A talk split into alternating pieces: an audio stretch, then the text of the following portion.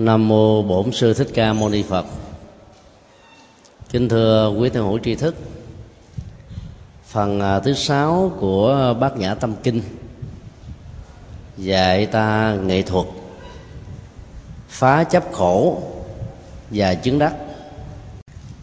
Khổ à, có mặt với con người như là một hiện thực bao gồm tâm lý, thân thể, và những uh, di hại của nó trong uh, đời sống của con người. Khổ như là một nỗi ám ảnh và cũng là một uh, nỗi đau không phải dễ dàng gì vụt thoát khỏi tâm của con người. Chấp vào khổ sẽ làm cho khổ có tuổi thọ dài dẳng hơn. Nhiệm vụ tu học của người con phật là làm thế nào để vẫy tay chào với khổ đau? Không phải ờ, sử dụng phương pháp chấm dứt khổ một cách có nghệ thuật là khổ có thể kết thúc được. Do đó sau khi sử dụng các phương pháp mà khổ vẫn tiếp tục đeo mang, thì quan trọng nhất theo ờ, tinh thần của kinh bát nhã là phá chấp về nó trước nhất ta phải thấy rõ là việc à, phá chấp khác hoàn toàn với phá hoại. Hai động từ này nghĩa rất khác nhau. Và nếu ta gắn cái tăng ngữ sau động từ phá thì à, ý nghĩa của nó lại càng rõ ràng hơn. Ví dụ như à, ta có từ phá chấp pháp khác hoàn toàn với phá hoại pháp. Nếu pháp là sự vật, là hiện tượng. Về phương diện tục đế, là chân lý, là giải thoát, là ăn vui. Về phương diện chân đế, thì phá chấp pháp không có nghĩa là hủy hoại, phê bình, chỉ trích, phủ định giá trị của sự vật hiện tượng hay là chánh pháp. Có khả năng trị liệu cho chúng ta, mà là không chấp vào nó như là một sự cứu kính. Nguyên nhân của bát nhã tâm kinh về phần này à, chỉ có à, một câu vài chữ thôi. Chữ hán như thế này. Vô khổ tập diệt đạo, vô trí diệt vô đắc. Nghĩa đen là không có thực tại khổ đau, không có nguyên nhân dẫn đến khổ đau, không có à, thực tại niết bàn tuyệt đối, không có con đường dẫn đến niết bàn không có trí tuệ và cũng không có sự chứng đắc. Và đây cũng là cái đoạn rất dễ dàng bị hiểu lầm. Nếu nghĩa của nó được hiểu về phương diện chữ đen, không có là phủ định, mà đây ta phải hiểu sự quán chiếu về không có giúp cho chúng ta vượt qua nó một cách dễ dàng phá chấp vào tứ diệu đế khác hoàn toàn với phá hoại tứ diệu đế. Vấn đề đặt ra là, trong tình huống nào, đối với ai, việc áp dụng phá chấp tứ diệu đế được xem là có kết quả? Và tình huống nào, đối với ai, được xem là phản tác dụng? Nếu ta lấy à, thước đo của một bậc thánh sơ quả làm chuẩn, từ quả thứ nhất cho đến à, a la hán bồ tát phật. Hành giả phá chấp vào tứ diệu đế nhiều chừng nào thì khả năng thăng tiến trên con đường tâm linh sẽ diễn ra tốt chừng ấy. Cũng giống như là mình đi uh, các cái thiềm thang. Bỏ thiềm thang thứ nhất thì ta mới có cơ hội bám lên thiềm thang thứ hai. Và cứ như thế ta mới đặt chân mình ở thiềm thang cuối cùng. Từ sơ quả trở xuống bao gồm những vị xuất gia và tại gia việc phá tứ diệu đế có nghĩa là phá chiếc bè và ta phải lội qua sông bằng tay của mình. Phá chiếc phao các công cụ cứu hộ và do vậy cái thách tố và sự mạo hiểm trong à, động tác bơi lội vào bờ giải thoát đó, rất cao. Do đó à, đoạn văn này của bác nhã chủ yếu là áp dụng cho các bậc thánh trở lên thôi nhất là phá chấp về trí tuệ phá chấp về con đường và phá chấp về uh, niết bàn. Vậy ta cần phải học cái này để làm gì? Ít ra chấp về um, khổ đau như một thực tại và nguyên nhân của nó đó có thể làm cho khổ đau nặng hơn tồn tại một cách dai dẳng hơn như là những nỗi ám ảnh và trở thành thành kiến mặc cảm ác cảm. Như nói tụy hiềm những cái ờ, thù hằn những uh, hoạt động của tâm thức dưới chiều sâu của vô thức. Do đó áp dụng à, phá tứ diệu đế trong trường hợp này là để nhổ lên cái khổ đau khi mà nó tồn tại với chúng ta một cách à, có ý thức hay là vô thức toàn bộ giáo pháp của đức phật được đặt trên nền tảng tứ diệu đế. Và đây là sự phát minh sâu sắc nhất của đức phật. Như chúng tôi đã nói nhiều lần, pháp môn nào, tông chỉ gì mà không dựa vào tứ diệu đế thì được xem chưa phải là giáo pháp thuần chủng của phật. Mổ xẻ một nỗi đau, một bế tắc, một trở ngại chướng duyên dưới hai lớp nhân quả truy tìm nguyên nhân và thực hiện con đường được xem là giải pháp tốt nhất. Nhưng trong tình huống ngắn gọn ta chỉ cần tìm con đường đã vượt thoát khổ đau là cũng đủ à cũng không cần phải phân tích về nguyên nhân của nó. Tại vì à, tính cách khẩn trương của vấn đề và sự lựa chọn cũng như là những phương tiện hỗ trợ để chúng ta nhận diện ra nguyên nhân đó hầu như là không còn thời gian để làm nữa thì tốt nhất là tìm giải pháp thôi. Bởi vì có nhiều trường hợp á, ta sẽ bị ngã quỵ trước khi nguyên nhân được phát hiện. Phá chấp pháp là để giúp cho hành giả có thể chứng đắc được tâm linh ở mức độ cao hơn. À, bởi vì à, theo phật giáo tất cả mọi giáo pháp bao gồm tứ diệu đế chẳng ngoài chỉ là chiếc bè để qua sông là các phương tiện giao thông trên các ờ, trục lộ. Và nó không phải là đối tượng để chúng ta vác ở trên đầu, tôn lên bàn thờ, mà pháp là một phương tiện để đi. Đi đây được hiểu là hành trì, ứng dụng, tiêu hóa và biến nó trở thành là chất liệu của đời sống.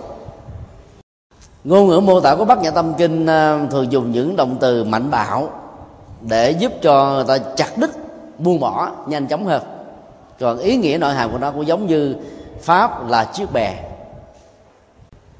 Thay vì nói thế thì uh, kinh văn nói rằng là không có con đường. Vậy thôi. Nhưng mà không người ta dễ chấp vào con đường. Trong khi đó con đường chỉ là một trong những sự lựa chọn. Không có con đường này ta đi con đường khác. Không có phương tiện đi trên con đường này thì ta dùng phương tiện khác. Chứ đâu phải nó là cái duy nhất sự phá chấp nằm ở chỗ là giúp cho hành giả có cái nhìn uh, viên thông hơn toàn triệt hơn bao quát hơn. Và do vậy vượt qua những chướng duyên thử thách cũng uh, dễ dàng hơn. Do đó ngộ nhận phá chấp pháp thành là phá hoại pháp nhiều người gần như là không còn có khuynh hướng muốn đi trên con đường làm gì. Như là dẫn chứng cái câu không có khổ tập diệt đạo à, đến phật làm gì? Khổ không có. Tôi sống hiện nay hưởng thụ ăn sung, mặc sướng, phương tiện đủ đầy. Và danh dự, rồi tiếng thơm, quá xá rồi. Thế Phật là chủ yếu là để có được hạnh phúc. Bây giờ tôi cũng đã có hạnh phúc đến chi nữa. Cái đó là chấp vào sự phá. Trong khi phá chỉ là một phương tiện để ta không chấp, mà chấp vào sự phá là nguy hại hơn hoặc ờ, ai đó có thể dẫn chứng cái câu này, cho rằng là đức phật đã phủ định những gì ngài đã truyền bá, tức là không có con đường. Như vậy đạo lý của con đường đó cần gì phải theo nữa? Cho nên theo phật của bằng thừa. Quỷ biện như vừa nêu sẽ làm cho bản thân mình mất đi quyền lợi tiếp nhận được chánh pháp để tiêu hóa nó.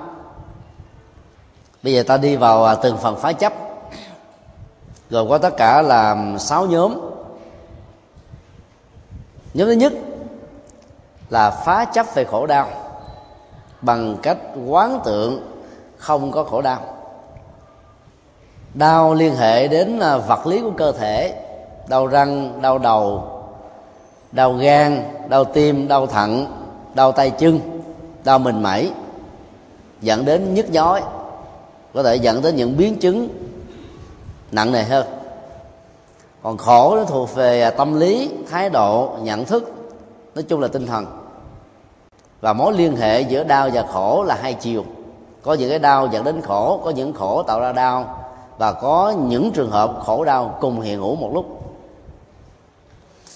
Áp dụng à, công thức phá chấp à, không có khổ đau. Ta phải thấy như thế này không có khổ đau như một hiện thực đang diễn ra. Mặc dù khổ đau vẫn vẫn hiện ra như chúng đang làm. Có như thế không? Có nghĩa là bịt mắt, bịt lỗ tai để à, che lánh và che đậy cái khổ đau. Giấu giếm nó, không phải thế. Bởi vì việc thừa nhận nó như là một nỗi ám ảnh sẽ làm cho nỗi khổ đau tồn tại lâu dài. Chỉ bằng quán tưởng trong đầu rằng là khổ đau không thực có. Cho nên à, sau một thời gian tùy theo sự quán tưởng mà nó có thể thoát ra khỏi thái độ và hành động của con người. Lợi ích à, đầu tiên của việc quán không có khổ đau, người bị khổ trong tình huống này sẽ không quan trọng quá khổ đau, không cường điệu khổ đau và không bị khổ đau làm khủng hoảng mình thử vào một bệnh viện. Đứng kế cạnh các bệnh nhân. Quan sát cách thức mà người thân thương đó chăm sóc họ. Thái độ phản ứng là hoàn toàn trái ngược. Ví dụ người thân vỗ về. Trời ơi tội nghiệp à, ba quá. Phải mà con có thể à, chịu đựng thế cái bệnh cái đau của ba con cũng sẵn sàng làm. Nhưng rất tiếc con không thể làm được việc đó. Người cha nói với con rằng tấm lòng của con như thế là rất tốt. Cha rất cảm động. Cha hơn bao giờ hết. Phải gánh lấy những cái đau thế cho con, chứ có nào mà con đi làm việc đó cho cha. Vì nỗi hạnh phúc lớn nhất của cha là mong con được hạnh phúc, chứ phải mong con gánh lấy những cái mà cha đang cảm nhận. Chỉ chừng đó cái cuộc quan tâm và đối thoại đơn giản thôi cũng có thể làm cho người cha bớt đi cái đau. Bởi vì ít nhất là bên cái đau đó, còn có những người thân, người thương đứng kế cạnh mình ủng hộ tinh thần để giúp cho ta vượt qua dễ. Mặc dầu à, không ai có thể à, chịu thế được cái nỗi đau cho người khác. Giống như các vật dụng thay thế. Nhưng sự chia sẻ mối quan tâm đó cũng làm cho người khác giảm đau đi. Cái đó cũng là một hình thức phủ định cái đau. Trên thực tế là người cha đau quặn thắt bên trong. Nhưng mà vẫn giả vờ tươi tỉnh bên ngoài để cho con cái, người thân, người thương của mình không vì thế mà bị đau hơn. Ảnh hưởng đến à, tinh thần tâm lý và đời sống của họ. Đó là sự hy sinh. Và cái đó là một phương pháp phủ định cái đau. Thực tế thì chúng ta rất nhiều người làm việc như thế, nhưng lại không nghĩ rằng đó là một sự phá chấp. Và không sử dụng nó như là một nghệ thuật thôi. Khi con cái ra về bệnh nhân đó mới bắt đầu ôm cái bụng đau quá trời và đất. Nhăn mặt, nhéo mài và có thể bú tay bú chân mình vào trong cái thành giường để phóng thích nỗi đau về phương diện vật lý. Nhiều khi mình gượng với nỗi đau quá, nó cũng ờ, gồng mình. Mình sức gượng, sức gồng nó cũng có ờ, giới hạn thôi. Do đó, phương pháp phủ định nỗi đau đó chỉ là tạm thời thôi. Nó giống như uống thuốc giảm đau vậy đó, chứ không phải là một phương pháp nhổ lên tầng gốc rễ của nó. Dù sao nữa nó vẫn được sử dụng như là một công cụ. Trong tình huống, ta chưa có giải pháp an toàn hơn. Người đang có bệnh mà nghĩ rằng mình không có bệnh á, thì bệnh không đe dọa người đó được. Đó là một sự thật. Đang đối diện trước cái chết mà người đó vẫn sống thản nhiên như chưa từng có chuyện xảy ra, sẽ làm cho quãng đề còn lại có ý nghĩa hơn, sống hạnh phúc hơn, bình an hơn. Và sự ra đi đó chắc chắn sẽ dẫn đến sự tái sanh như ý. Đó là giá trị của việc quán không có khổ đau để vượt qua được những bế tắc mà mình đang có. Trọng tâm của phương pháp phá chấp khổ đau trong tưởng này là gì? Tức là không thừa nhận khổ đau đang có, mà giờ nó có thật. Và thứ hai đó là không có quan trọng quá về um, những cái um, diễn ra đối với mình như là một nạn nhân áp dụng à, công thức đó vào uh, các phạm trù của khổ đau được đức phật nói trong kinh thì ta thấy như thế này. Thứ nhất khi mình quán tác dụng của việc uh, phủ định cái khổ do già nó sẽ giúp cho chúng ta không bị cô đơn ở tuổi xế chiều. Không nghĩ mình là mất đi uh, hết giá trị là vật vô dụng. Và như vậy các mặc cảm do cái già tạo ra đó nó không còn nữa cho nên người đó sống lạc quan hơn, yêu đời hơn, tươi trẻ hơn. Bác tống hồ cầm à, hiện nay là phó tổng biên tập báo giác ngọn và tất cả nhiều à, phóng viên tuổi à, đôi mươi vẫn có thói quen gọi bác là bác thôi. Trong khi bác năm nay đã 94 tuổi vẫn còn đạp xe đạp đến tòa soạn để làm việc mỗi ngày vẫn còn có thể duyệt thơ bình thơ.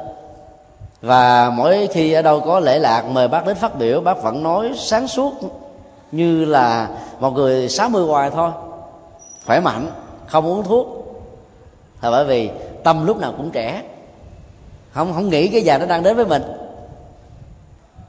Còn à, người nào có thói quen à, cường điệu quá cái già đó mới có sáu chục tuổi trời lúc này già quá rồi. cho nên một cái đau nhỏ nhỏ làm cho người đó đi không nổi. Bệnh như sức trời lúc này bệnh quá. Phải có tiền uống thuốc rồi đỡ biết mấy. Làm cho bệnh nó, nó hoành hành mình nhiều hơn. Tôi tự tôi quán là không có khổ do bệnh tạo ra. Vì đó có bản lĩnh là đối diện sống chung hòa mình và đồng hành với khổ đau và không thấy khổ đau đang hành hạ mình. bởi vì có những chứng bệnh nó đeo mang với mình suốt cả cuộc đời. Có muốn hay không muốn, nó vẫn là người đồng hành với mình thôi. Thay vì kháng cự đó, dẫn đến những sự nổi loạn, rồi bực dọc, căng thẳng, thì ta hãy xem nó như là cái bóng của mình. Và đừng quan trọng đó nữa. Vẫn điều trị bệnh, vẫn tập thể dục, vẫn à, điều tiết chế độ sinh hoạt, vẫn làm hết tất cả những điều cần thiết mà các à, bác sĩ giỏi hướng dẫn chúng ta nhưng đừng quan tâm rằng là nó hết hay là nó còn với mình. Nó hết thì tốt, mà không hết thôi cũng không sao. Là lúc thái độ sống mà thoải mái, như vừa nêu nên làm cho bệnh lại qua nhanh hơn. Cho nên người tu trị bệnh dễ hơn là người không có tu. Tại vì họ không sợ chết, họ không sợ bị bệnh, dẫn đến cái chết. Rồi cái bệnh nó lại vụt thoát ra lúc nào không hay nữa. Thượng tọa bửu chánh hiện nay là phó viện trưởng học viện phật giáo việt nam tại thành phố hồ chí minh. Gần à, 10 năm về trước á, thì khám bệnh tại ấn độ bác sĩ báo là siêu vi gan c và đối diện với cái chết. Ai cũng lo hết trơn họ sống thoải mái thôi. Sinh hoạt đều đặn lúc nào nó chết thì cứ chết lúc nào không chết thôi. Đến giờ vẫn sống nhăn răng đâu cho nên người nào mà sợ bệnh mà sợ chết á, thì cái chết nó đe dọa cái bệnh đe dọa cái đau rồi lúc nó không nhiều lắm nhưng mà cái khổ về cái đau nó làm cho người đó trở thành là kẻ bạc nhược bại hoại. Nên phủ định uh, bệnh và chết thì khi đối diện với nó hoặc là đối diện bệnh và đau chết của người thân của mình đó ta có được uh, sự khôn ngoan cần thiết để biến nỗi khổ đau thành các hành động có phước báo. Mà kinh địa tạng bảo là kẻ còn lẫn người mất đều được lợi lạc. Việc thực tập và phủ định khổ đau chủ yếu là để ta đạt được à, như thế thôi. Thương nhau mà phải chia ly. Quý mến một cái vật dụng nào đó mà nó bị hư hỏng, dẫn đến sự tiếc nuối và khó chịu dữ lắm. Bây giờ ta quán là không có khổ đau do ái biệt ly gây ra thì khi ờ, thất tình ờ, tình yêu ờ, không được thành công ta không bị khổ lị về nó. Và lúc mình nghĩ cũng may mắn mà cái cuộc tình này nó cắt đứt ra làm đôi chứ còn nếu mà kéo dài không biết cả hai cùng khổ đến mức độ nào. Tự an ủi như thế tự nhiên khổ hết à. Và nhiều chị em phụ nữ lại không thực tập được như vậy rồi lúc nhiều cái à, mối tình không có xứng đáng với à, đức đức hạnh của người ấy. Và những à, gì mà người đó đã có dành cho người tình của mình. Rồi người tình sang ngang cứ làm cho người đó tiếc nuối. Tại sao tôi tốt thế này mà người kia lại ứng xử bạc bẽo đến thế? Cái, cái tiếc và tức cái đó cuối cùng cái khổ bám theo mình hoài. Để ra mình phải cúng chuối cúng ông địa ăn mừng. Tại vì mình đã dãy tay chào với khổ đau này được rồi còn ờ, phải chia ly với một người xứng đáng thì quá thật là tiếc. Nhưng mà đức phật dạy, tiếc như thế vẫn là khổ đau thôi. Bây giờ ta không còn sự lựa chọn nào khác. Cứ nghĩ chưa từng có chuyện ấy xảy ra. Chưa từng quen với người ấy. Cho nên giờ lỡ mà hai người đi đôi ngã rồi, đã nỗ lực hết mình rồi mà không có đoàn tụ được, thì cứ chấp nhận nó như là một hiện thực thôi. Hoặc là phủ định ấy, phủ định đó trong ờ, tháng vừa qua đó phần lớn các tờ báo ờ, tại sài gòn đều ờ, đề cập đến cái tình trạng là có ờ, mang thai nhưng mà không có thai nhi. Sự kiện đó không phải bây giờ mới mới có. Nhiều trăm năm trước, thậm chí nhiều ngàn năm trước đó vẫn có như thế. Nhưng mà lúc đó trình độ khoa học chưa đầu tư phân tích về nó. Cho nên sự kiện đó được người ta bỏ qua và không đề cập đến thôi. Thời nào nó cũng có những sự kiện như thế ta tưởng tượng nhiều quá, với niềm tin, với kháng nguyện, với niềm hy vọng rằng là chúa, hay là đức mẹ maria, hay là bồ tát quan thế âm, hay là bất cứ một nhân vật nào mình có niềm tin, sẽ phù hộ cho mình có được một đứa con kháng nguyện. Thì tự động, cái bao tử nó ngày càng lớn ra, cái bụng ngày càng to ra to ra. Thậm chí có người mang cái ờ, bụng to đó giống như vác cái tảng đá trước bụng mình đến cả 18 tháng 20 tháng, rồi đi siêu âm chẳng thấy có cái ờ, sự sống nào trong trọng hết á. Tiền mất, tật mang, kết quả là tổn thất và sụp đổ tinh thần. Đan viện biển đức ở thủ đức là nơi nổi tiếng về vấn đề này. Rồi nhiều chỗ khác cũng có những hoạt động ăn theo.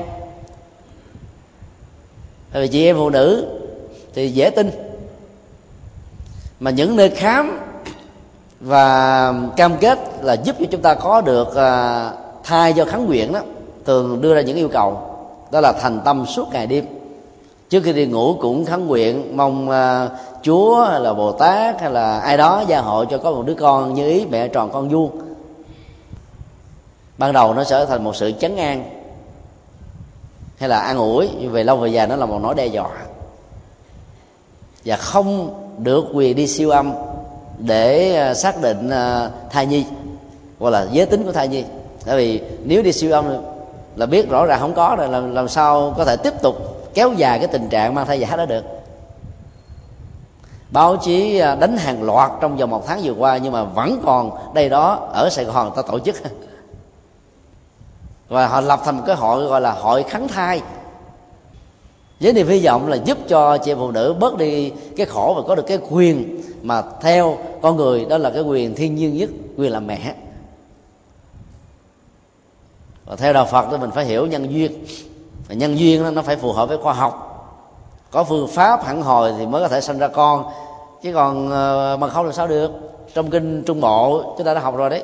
Đức Phật nêu ra ba yếu tố để cấu thành sự sống của một đứa con trong bụng người mẹ đó là à, yếu tố của người cha là tinh trùng. Yếu tố người mẹ là trứng. Và hai cái này phải gặp nhau trong giai đoạn người mẹ có thể mang thai. Và yếu tố thứ tư theo đức phật đó là ở đây đó trên hành tinh này có một người vừa qua đời mà nghiệp cảm tương thích. Tức là họ hàng nghiệp gần như là có mẫu số chung.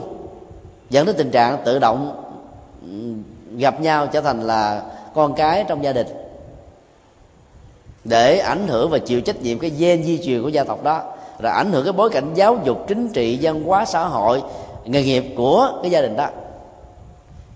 Chứ không phải bỗng dưng ừ, mà à, tâm thức à, vừa thoát khỏi cái thân thể của một người đã vừa chết chỗ nào khác thì tự động nó nhảy vô bất cứ chỗ nào không có thế. Nó phải có một sự tương thích nhất định cũng có rất nhiều chị em phụ nữ vĩnh viễn không có khả năng sinh con do bệnh hoặc là do từ người chồng. Thì ta phải chấp nhận nó như một hiện thực. Sau khi các bác sĩ giúp đỡ rồi mà không thành công, thì ta biết rằng nó là đường cùng rồi. Thì hãy quan hãy chấp nhận và sống hạnh phúc với nó. Chứ đừng nghĩ rằng gái mà không con là gái độc. Hoặc là không có con cái nói ờ, nó giỏi tông đường đó, thì gia đình nó sẽ bị suy sụp những ờ, quan niệm mê tín gì đó sẽ làm cho cả người vợ lẫn người chồng đều bị khổ đau, mà đau nhiều nhất vẫn là chị em phụ nữ. Mình học được nhân duyên, biết rõ, nỗ lực hết mình, làm hết lực rồi, nhưng mà vẫn không thành tựu thì hãy quan hệ chấp nhận, chứ buồn đau chi vợ khổ. Do đó ta phải phủ định đó. Nếu đã làm hết mình rồi mà không được nữa thì thôi, cứ phủ định như là chưa từng có, cho nó khỏe. Phá chấp thứ hai là chấp về tác nhân hay là nguyên nhân. Có những cái đau do chính mình tạo ra, có những cái đau do hoàn cảnh xã hội đưa đẩy, có những cái đau do thiên nhiên ảnh hưởng, chứ không phải là thượng đế thần linh phạt hay là hành hạ con người. Và cũng có những cái đau do người khác cố ý tạo ra. Hoặc là có nhiều người nhiệt tình nhưng mà không có kiến thức, cho nên càng giúp một người nào đó càng làm cho người đó khổ đau nhiều hơn. Rõ ràng đứng về phương diện vật lý và cái tương tác xã hội đó, thì nó có nguyên nhân gần, nguyên nhân xa nguyên nhân chính, nguyên nhân phụ. Có những cái tác nhân, rõ ràng là thế. Nhưng đức phật vẫn dạy chúng ta một cái phương pháp để nhổ nỗi đau một cách an toàn và nhẹ nhàng đó tốt nhất là phủ định không có tác nhân thôi. Nhất là khi tác nhân đó là người thân thương nhất thì cái nỗi đau nó trổ dậy hơn bao giờ hết. Ờ, Ở nhiều người dương nước lã mà làm đau cho mình thì mình có thể bỏ qua dễ vì mình không có mối quan hệ gì với người đó cho nên quên đi dễ lắm.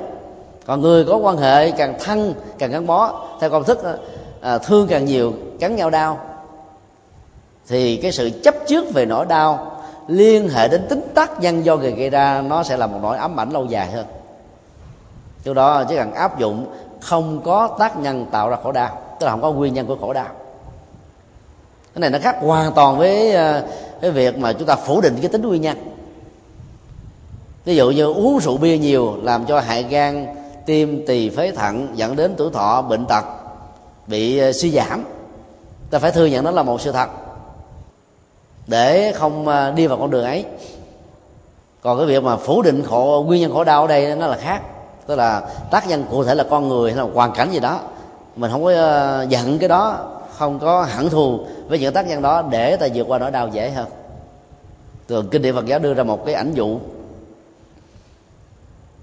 Khi à, bị một người nào đó bắn một mũi tên xuyên qua cơ thể của chúng ta nỗi đau quặn thắt máu chảy, độc tố ngấm vào trong cơ thể.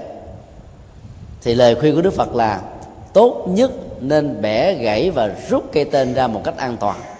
Thay vì đi tìm tác nhân đó là ai, động cơ gì, lý do vì sao, ai thuê, ai ờ, bắt buộc, ai cày bẫy. Bởi vì ta sẽ có thể chết trước khi là việc truy tìm nguyên nhân đó được hiển lộ một phương diện khác là ý thức càng nhiều về tác nhân gây khổ đau đó, sẽ dẫn đến thái độ phản ứng rất tất yếu, đó là hận thù, trả thù, tạo thêm nhiều nghiệp đối lập và loại trừ lẫn nhau, thay vì công việc đó để luật pháp làm. Là người thân của các nạn nhân bị người ta giết, thì bắt được tác nhân gây cái chết thương tâm cho người thân của mình nhiều người cũng nổi lên cái sân hận là muốn giết lại mạng đền mạng. Răng đền răng, máu đền máu. Đó là một cái công lý rất là giả man và do vậy, tòa án sẽ phải phán xét người giết trả thù đó. Có không kém gì cái người giết vì mục đích xấu vậy. Rồi nó đi về đâu? Không có kết thúc. Cho nên ai làm xấu để cho luật pháp nghiêm trị, còn mình không phải đi làm thay thế công việc của luật pháp còn việc chúng ta là xử lý khổ đau đó một cách an toàn. Cho nên phương pháp quán này à, dạy chúng ta không nên tiêu phí năng lượng, tâm lực vào việc truy tìm mục đích, công cụ, phương tiện, đồng lõa của tác nhân khổ đau đã tạo ra cho mình. Và nhờ đó ta đầu tư thời gian cho việc tìm kiếm giải pháp để giải phóng khổ đau đang có. Đây là phương pháp à, nhanh chóng nhất và hiệu quả nhất. Thứ ba, quán không có niết bàn là một trong à, những câu dễ bị hiểu lầm và ứng dụng sai là tác hại rất lớn. Mặc dù niết bàn chỉ là một, nhưng mà sự cảm nhận đó có nhiều cấp độ khác nhau niết bàn của phật chắc hẳn phải sâu sắc và toàn diện hơn là niết bàn của bồ tát. Niết bàn của bồ tát phải cao siêu hơn là niết bàn của thanh văn la hán. Và niết bàn của thanh văn la hán chắc chắn là phải hơn hạnh phúc giác quan của con người phàm phu tục tử. Như vậy tại sao ta phải uh, thực tập quán là không có niết bàn? Ở đây phải là phủ định niết bàn. Mục đích tu của phật giáo là để đạt được niết bàn đỉnh cao nhất là trở thành thánh quả. Ở mức độ bình thường là vẫy tay chào với, với những cái khổ đau của phàm tục. Mấu chốt của vấn đề nằm ở chỗ đó. Đức Phật thấy rất rõ cái giới hạn của ngôn ngữ và giới hạn của sự mô tả nói chung. Dùng giới hạn của ngôn ngữ và mô tả để um, thể hiện bản chất của niết bàn thường làm cho chúng ta bám chấp vào nó và do đó, đánh đồng cái mô tả với hiện thực của niết bàn là một, trong khi chúng là hai. Nói một cái khác, niết bàn không phải là cái để nhận biết thông qua sự mô tả, mà phải là cái chúng ta thực tập để chứng đắc. Nó không khéo thì mình là buôn bán nước bàn. Thay vì sống với nước bàn để được an vui và biến cái nước bàn trở thành là một cái à, mặt hàng đó trong những tình huống như thế thì phải à, quán là không có niết bàn để ta không à, kéo lòng tham gắn lòng tham lên trên nó. Nhiều người gắn lòng tham lên niết bàn cho nên cứ nghe ai quảng cáo à, một đề thành phật. Tu theo phương pháp này là được tâm ấn rất nhanh. Giác ngộ niết bàn rất sớm. Không ngờ rằng các phương pháp sơn đông mãi võ về tâm linh như thế thường có giá trị rất thấp, thậm chí là không có giá trị nữa. Tâm linh thì không cần phải sơ đông mãi giỏ trong khi đó, để có được niết bàn đó, phải có một cái tiến trình rất là tự nhiên. Phải có những cái trình tự, thứ lớp, và thực tập được giới định tuệ, giải phóng hết nỗi khổ niềm đau thì niết bàn tự có thôi.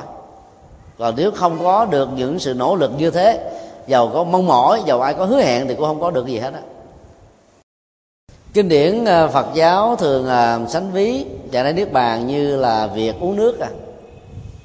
Cái hương vị của nước như thế nào? Nóng hay lạnh? Thì tự người uống biết thôi. Còn việc mô tả lại chỉ giúp người ta hình dung cái bóng dáng của cái cảm nhận thôi, chứ không phải là bản thân của cảm nhận. Mà mô tả thường dẫn đến nhiều sự hiểu lầm đó Tại vì người ta dễ dàng hình dung mình đánh đồng hai cái, gần giống nhau là một ví dụ như người có mắt, mô tả rằng là mặt trời đó, nhìn từ à, mặt đất đó, nó có cái hình thù như là một cái à, vòng tròn, giống giống như cái dĩa. Ánh sáng phát quang xung quanh nó, ngày lẫn đêm 24 giờ đồng hồ, và không bao giờ lặng tắt. Người chưa từng à, thấy được mặt trời mà nghe mô tả như thế, khi tiếp xúc với cái dĩa nóng và nó có ánh sáng phát ra hơi gì đó, thì ta lại ngộ nhận rằng nó có thể là mặt trời. Cho nên mô tả là làm giới hạn thực tại. Rồi đạo phật dạy à, sự trải nghiệm là để à, chúng ta sống với nó một cách à, trọn vẹn hơn. Hơn là chỉ hưởng lấy cái mô tả của người khác mà bản thân mình thì vĩnh viễn không bao giờ có như vậy việc không chấp vào niết bàn trong tình huống này là để khích lệ cho tự mỗi hành giả trải nghiệm nó chứ không phải là hưởng ké từ người khác. Phá chấp thứ tư là không có con đường tuyệt đối. Theo lịch sử sau khi tu 6 năm khổ hạnh tại um, núi khổ hạnh đức phật đã nhận ra được rằng đó là phương pháp sai lầm. Và xích nữa là đức phật bỏ mạng mà nếu chết trong à, giai đoạn tu khổ hạnh, có lẽ là cuộc đời này sẽ quyền rủa ngài từ kiếp này sang kiếp khác.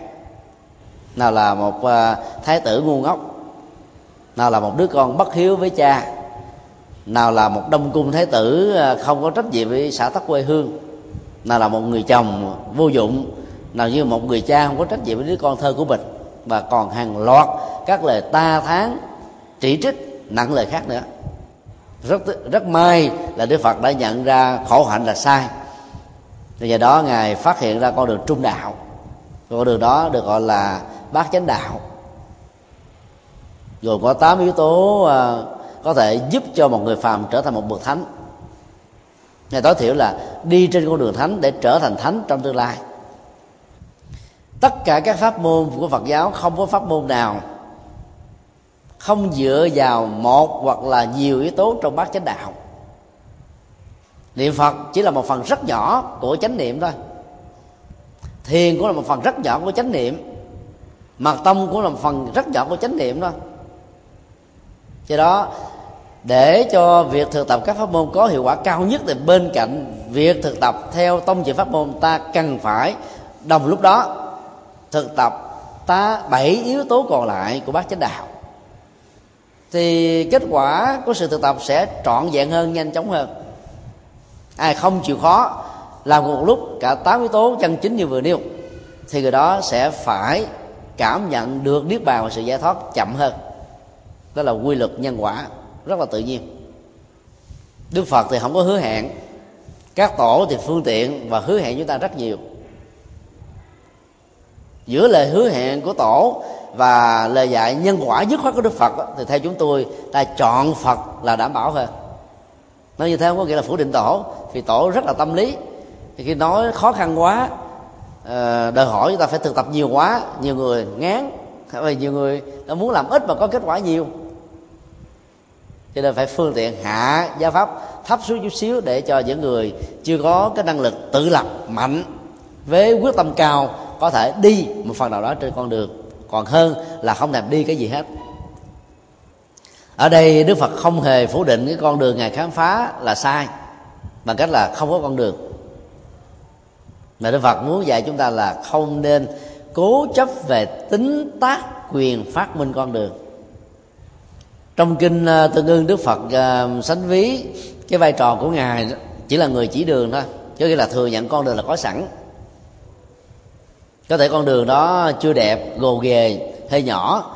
Khi ngài à, thấy được nó trước hơn con người, ngài tô bắp đường nó rộng hơn, an toàn hơn, tránh những ổ gà để những người đi sau đi nhanh hơn và vẽ một cái bản đồ chỉ nó một cách tương tận hơn. Và nếu ta đi trên con đường đã được ngài có kinh nghiệm trải qua, thì cái mức độ an toàn và sự cam kết đạt được cái ờ, đích điểm cuối cùng của con đường chắc chắn hơn không có nghĩa là đức phật là tác giả của con đường. Đây là điều mà ngài khẳng định rất rõ. Trong đêm tối, hãy tự thắp đuốc lên mà đi. Trong đại dương lương hồi, hãy tự mình lội vào bờ giải thoát. Như lai chỉ là bậc đạo sư trên nguyên tắc. Đó là người chỉ đường. Đó là một phần à, phát biểu của ngài trong kinh pháp cú. Rất là phù hợp với giáo dục hiện đại người thầy do là giáo sư viện sĩ viện hàng lâm cũng chẳng qua là người hướng dẫn cho sinh viên của mình trở thành là viện sĩ viện hàng lâm ở trong tương lai thôi chứ không phải là có thể tặng biếu những kiến thức mình có cho người đó bằng cách là à, lấy cái não của mình nạp cái não kia để cho người này trở thành thông minh. Chuyện đó không bao giờ làm được. Dẫm theo lối mòn là cách ờ, tệ hại nhất phá vỡ những tiềm năng vốn có cống cao ngã mạng cho mình là số một, cũng là một cách thức đối là phá hoại tất cả các năng lực mà mình có thể thực hiện được. Hai thái cực này cần nên tránh. Con đường trung đạo trong à, phát minh sáng kiến theo tinh Phật dạy là dựa vào những cái đã có, ta làm những cái hay hơn, sâu sắc hơn, có giá trị hơn, đóng góp nhiều hơn, trong thời gian ngắn hơn, và tác dụng của nó bao quát hơn cứ mỗi một giai đoạn trôi trôi qua, thì những cái khám phá phát minh khoa học ngày càng được tăng tiến hơn. Và trong con đường tâm linh cũng như thế. Nhưng đừng bao giờ nghĩ mình rằng là tác giả của những phát minh đó. Tại vì không bao giờ có kiến thức hoàn toàn mới. Không bao giờ có khám phá hoàn toàn mới. Nó dựa trên giả thuyết a, b, c, tổng hợp, suy luận, quy nạp, loại suy, trải qua nhiều cái thí nghiệm, ta tìm ra một cái mà người khác chưa biết chưa công bố chưa đăng ký tác quyền. Mà ta gọi đó là mới hoàn toàn thực ra nó chỉ mới một phần nào đó thôi. Cho nên dành tính tác quyền trọn vẹn trên một uh, phát minh nào đó là sai lầm và là chấp ngã. Do đó đức phật dạy chúng ta hãy phủ định tính tác giả của con đường để ta không đòi hỏi quá mức về những gì mà mình đã đóng góp. Tinh thần vô ngã trong phụng sự sẽ giúp cho giá trị đóng góp đó ngày càng được cao hơn chính vì thế mà Đức Phật à, nói trong kinh Vi Giác 49 năm thuyết pháp, ta chưa từng nói một lời nào. Nên không phải là tự ngữ tương vi mâu thuẫn, mà là xác định rõ chân lý đó là của chung. Đức Phật, có ra đời, không ra đời, thì chân lý vẫn là như thế thôi. Quá khứ cũng vậy, hiện tại cũng thế, và tương lai cũng không gì thay đổi. Thì chân lý nó có quy luật riêng của nó. Sanh già bệnh chết là một quy luật, không ai à, phủ định nó hết. Chứ đức phật cũng có nhiều người cảm nhận được như thế nhưng mà không nói ra bằng ngôn ngữ. Sao đức phật có nhiều người cũng chưa từng hiểu phật nhưng mà cũng tình cờ cảm nhận được như thế như là một quy luật. Trước đức phật nhiều nghìn tỷ năm các đức phật quá khứ cũng đã từng phát phát hiện ra như thế thôi. Cho nên đức phật nói rằng là ngài chỉ là đi trở về nhà nhà chân lý tức là chân lý có sẵn sống phù hợp với quỹ đạo của nó thôi còn à, con người thế gian chúng ta vẫn có thói quen là tán dương đó để khích lệ tinh thần à, đóng góp những cái mới.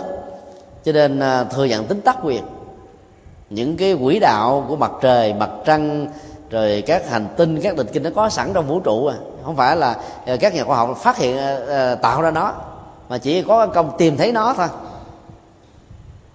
Nhưng mà vẫn được trao cái tác quyền và có thậm chí là đặt tên các cái quỹ đạo đó bằng tên của những người đã tìm ra nó đầu tiên. À, trong y khoa cũng vậy.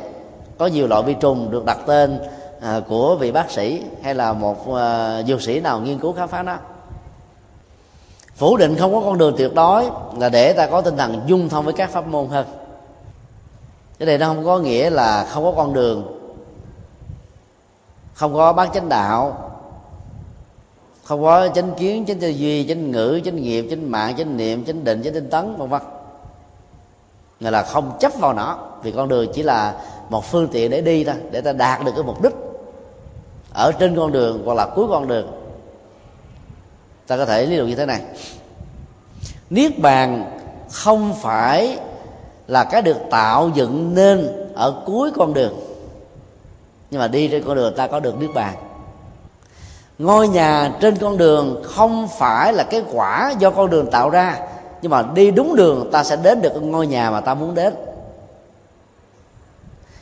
Cây cỏ, các vật trang sức nằm dọc theo các con đường không phải là kết quả gián tiếp và trực tiếp của con đường. Nhưng mà đi đúng trên con đường đó ta sẽ thấy được những cánh vật này hiện bài. Như vậy con đường chỉ là một phương tiện để ta cảm nhận được những cái ta cần để ta đạt được những cái ta cần phải có. Chứ vậy con đường là tác nhân mà những cái ta cần có là kết quả. Hai cái đó nó khác hoàn toàn. Đó là phá chấp về con đường, chứ không phải là phủ định về nó. Thứ năm, phá chấp không có trí tuệ.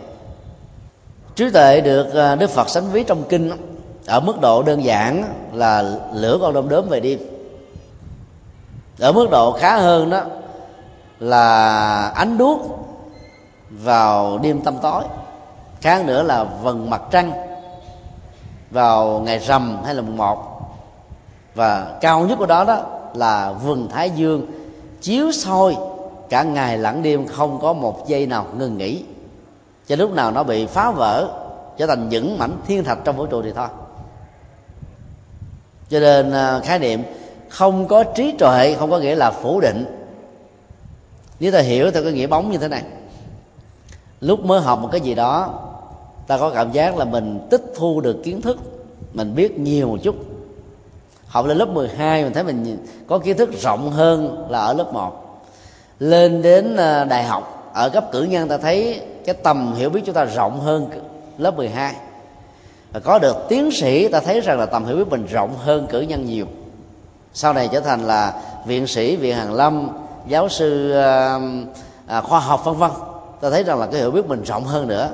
Nhưng những người có kiến thức chân chính ở những ờ, trình độ này ta sẽ thấy rằng là kiến thức của họ chả là cái gì so với vũ trụ bao la này. Nó là một cái phương diện ứng dụng của vô trí. Càng biết nhiều chừng nào thì càng thấy mình ngu và thiếu kiến thức chừng đó. Người không biết thì thấy là cái gì mình cũng biết hết trơn những người không biết ưa làm liều á cho nên cái nhìn thiển cận chủ quan còn người biết càng nhiều càng thận trọng biết càng nhiều càng thấy mình là nhỏ là bé là không là gì hết. Cho nên là phủ định à, trí tuệ dưới góc độ là phá chấp đó, sẽ giúp cho chúng ta không có đề cao chính bản thân mình những gì mình biết. Theo định nghĩa căn bản nhất là kinh tăng chi ở à, chương năm pháp đó thì à, trí tuệ được định nghĩa là kiến thức và hành xử phù hợp với đạo đức. Đạo đức ở đây là đạo đức à, phật dạy chứ không phải là đạo đức của văn hóa tôn giáo. Bởi vì chủ mực đạo đức văn hóa tôn giáo nó khác với những gì phật dạy. Đạo đức phật dạy là gì? Những hành động lời nói phát xuất từ cái tâm chân chính để cho mình, cho người, không vi phạm luật pháp. Ở hiện tại và trong tương lai có những cái ta tưởng là nó tốt nhưng mà nó tốt ở giai đoạn này nhưng mà không tốt giai đoạn khác thì không phải là đạo đức. Cái chuẩn mực thước đo như vừa nêu, bao quát hơn. Thứ hai, trí tuệ là kiến thức và hành xử phù hợp với nhân quả. Kiến thức không chưa đủ mà phải hành xử nữa. Kiến thức ta chỉ chỉ cần học thời gian, người thông minh đó năm mười phút là hiểu. Người có kiến thức trung bình đó có thể học vài ba tiếng là hiểu vài ba ngày là hiểu. Chứ mà nếu không có hình xử tương thích với nhân quả như những gì ta đã được biết á, thì người đó vẫn được xem là có kiến thức trong có trí tuệ. Thứ ba trí tuệ là kiến thức về sự sanh diệt của dạng pháp. Sanh diệt á, là mối tương quan đa chiều. Có được kiến thức như thế thì ta không thấy có nguyên nhân đầu tiên không có thượng đế và các thần linh nếu có, không phải là tác nhân của hên xui, ma rủi hạnh phúc, khổ đau. Tất cả nó là tương quan đa chiều mà hành động nghiệp của chúng ta đóng một vai trò khá quan trọng. Thứ tư, trí tuệ là kiến thức và hành xử hướng đến sự chấm dứt các khổ đau.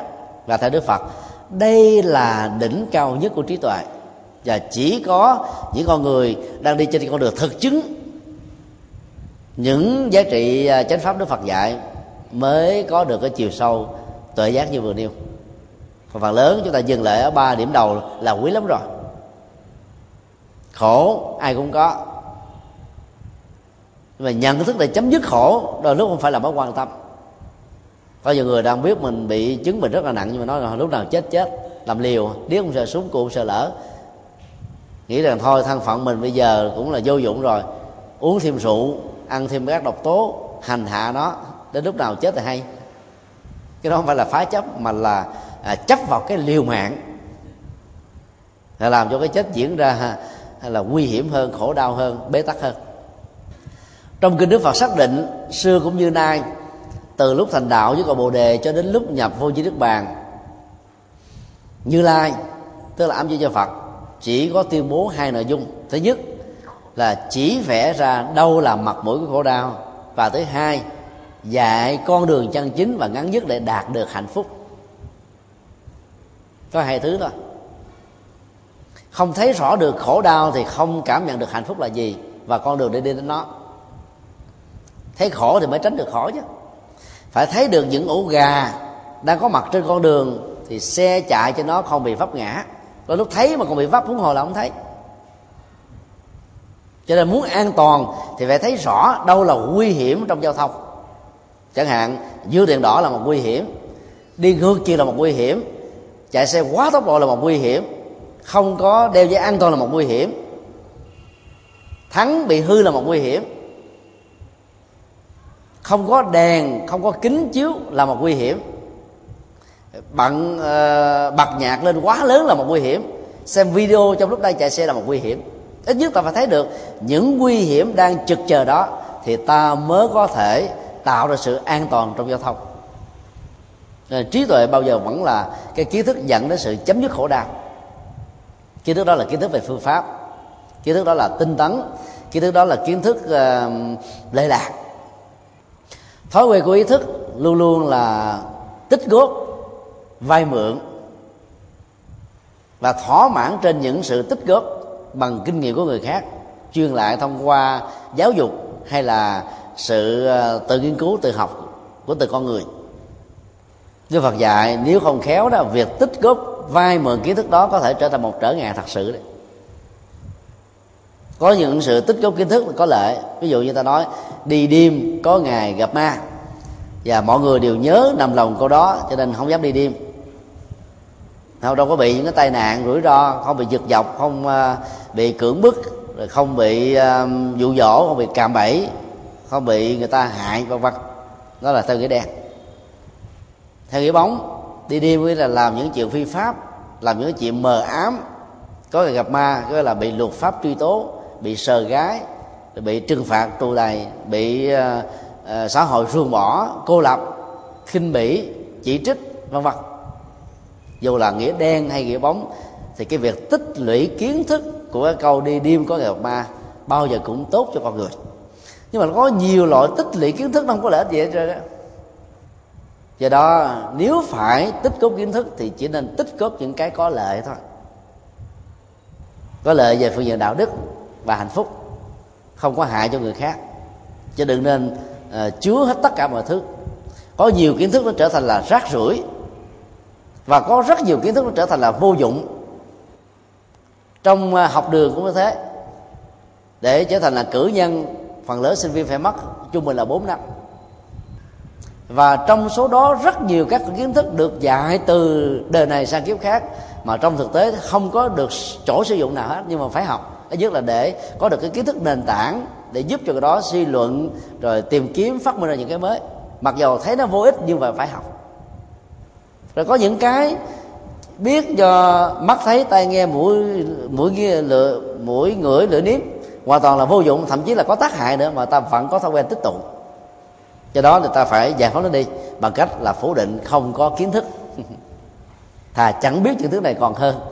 Biết những cái chuyện uh, xấu chuyện tiêu cực chuyện rác rưởi chuyện phiền não. Chuyện thị phi thì thôi nó làm cho mình khổ đau dày đặc hết.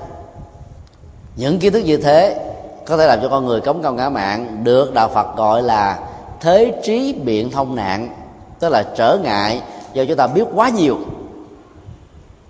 mà lại không có giá trị sử dụng đó người mà biết nhiều cái xấu người khác cũng dễ dàng bị hại lắm. Bởi vì người đó sẽ bị quan niệm như là một mối đe dọa. Phủ định uh, trí tuệ về phương diện phái chấp sẽ giúp cho người có kiến thức cao rộng không có tự cao không cho mình là số một. Nên à, thái độ sống người đó rất hài hòa. Và do vậy, đi tới đâu cũng rất nhân tâm. Không có một cái khoảng cách nào đó dù là vô hình hay là có hình thức cụ thể. Và do vậy, người ấy sẽ dễ dàng vẫy tay chào với những cái chướng ngại do kiến thức tạo ra. Đỉnh cao nhất của trí tuệ, đó là trí tuệ vô sư đức phật được gọi là một bậc vô sư trí.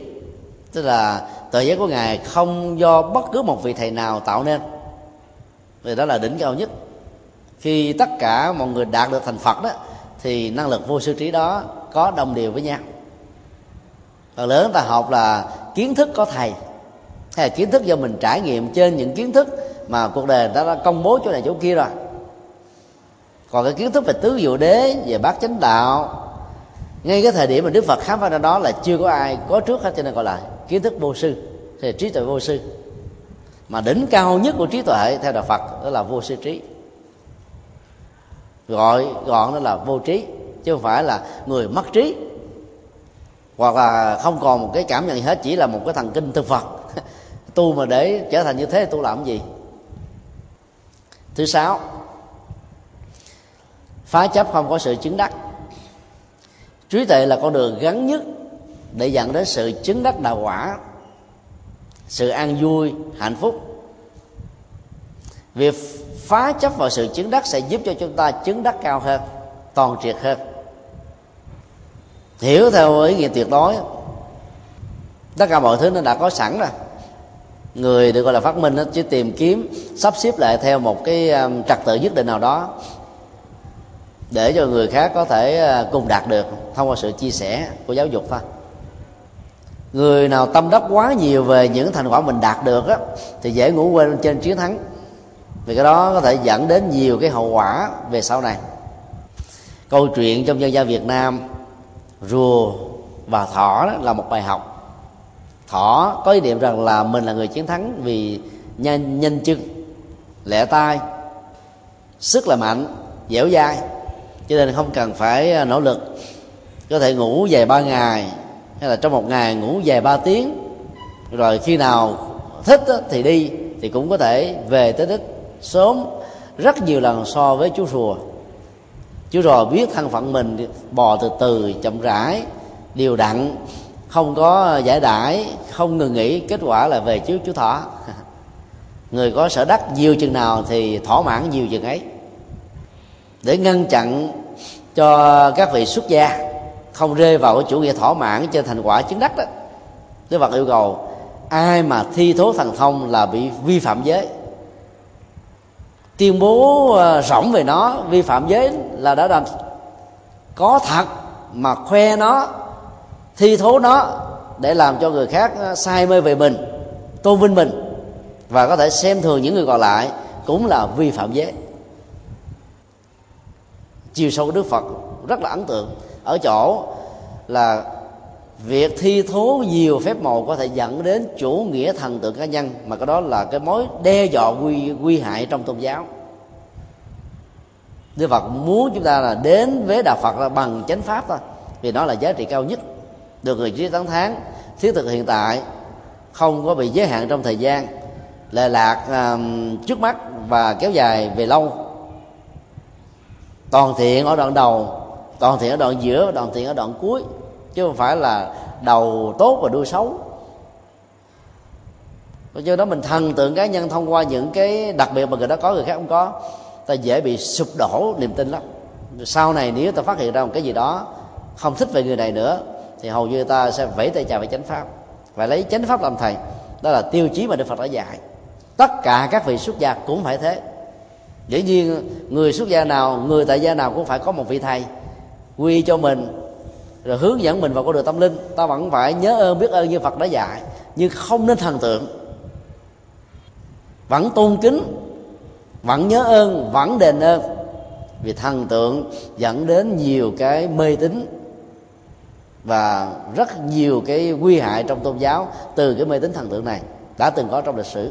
Đức bà thấy rất rõ cho nên yêu cầu chúng ta không rơi vào tình huống như thế. Cho nên ai cho mình chứng đắc nhiều thì người đó bị tổ quả nhập ma. Nhiều người tu rất là tốt, bài bản, mẫu mực. Nhưng mà nghĩ rằng chỉ có mình mình chứng là còn thiên hạ ngoài chứng hết á. Cho nên có thể trương bản và tuyên bố trong các sách hay là các băng giảng, đây là nơi đào tạo a la hán đây là nơi đào tạo người chứng đắc. Nhiều lắm. Nếu để quý vị sẽ thấy, còn đạo phật và theo giới luật của đức phật thì không bao giờ được làm như thế. Giả sử mình có chứng đắc thật của ông đi quảng cáo để cho ta tự cảm nhận thôi. Không tạo ra những cái ờ, scandal đó làm gì. Còn người không có thật đó thì ưa quảng cáo thế còn người có thật người ta không quảng cáo.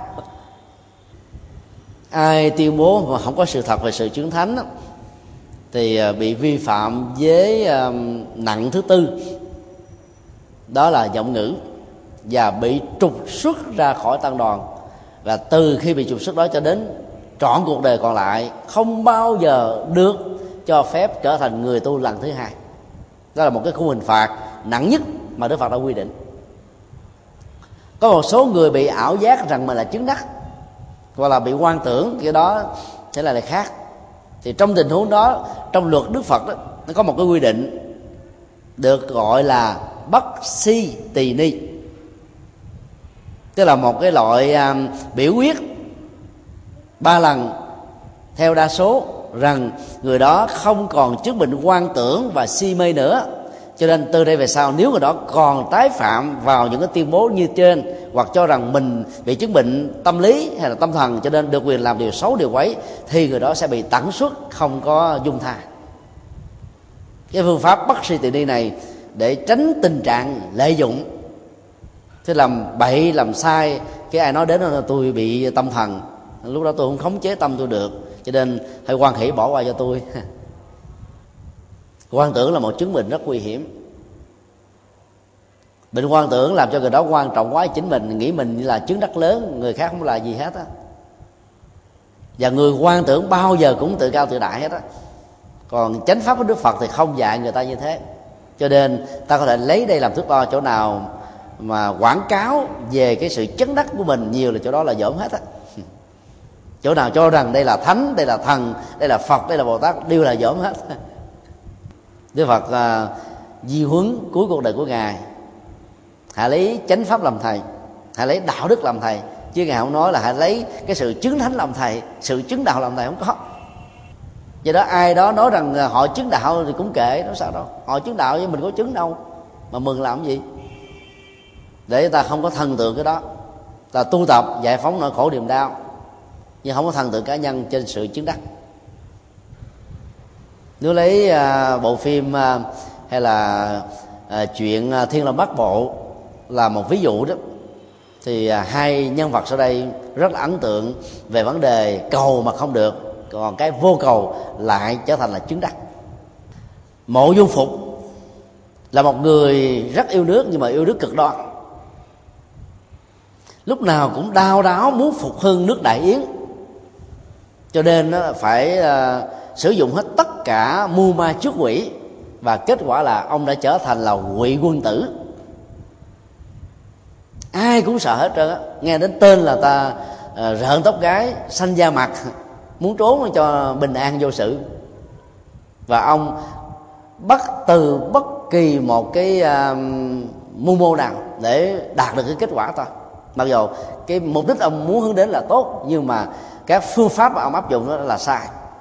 Kết quả là ông trắng tay trong à, tác phẩm thiên la bắc bộ và cuối cuộc đời chết trong sự điên loạn. Thì mưu tính nhiều quá là không được gì hết á. Nhân vật đối lập với ông là gì? Đoàn dự là một thái tử. Không thích võ, mặc dù là con của võ.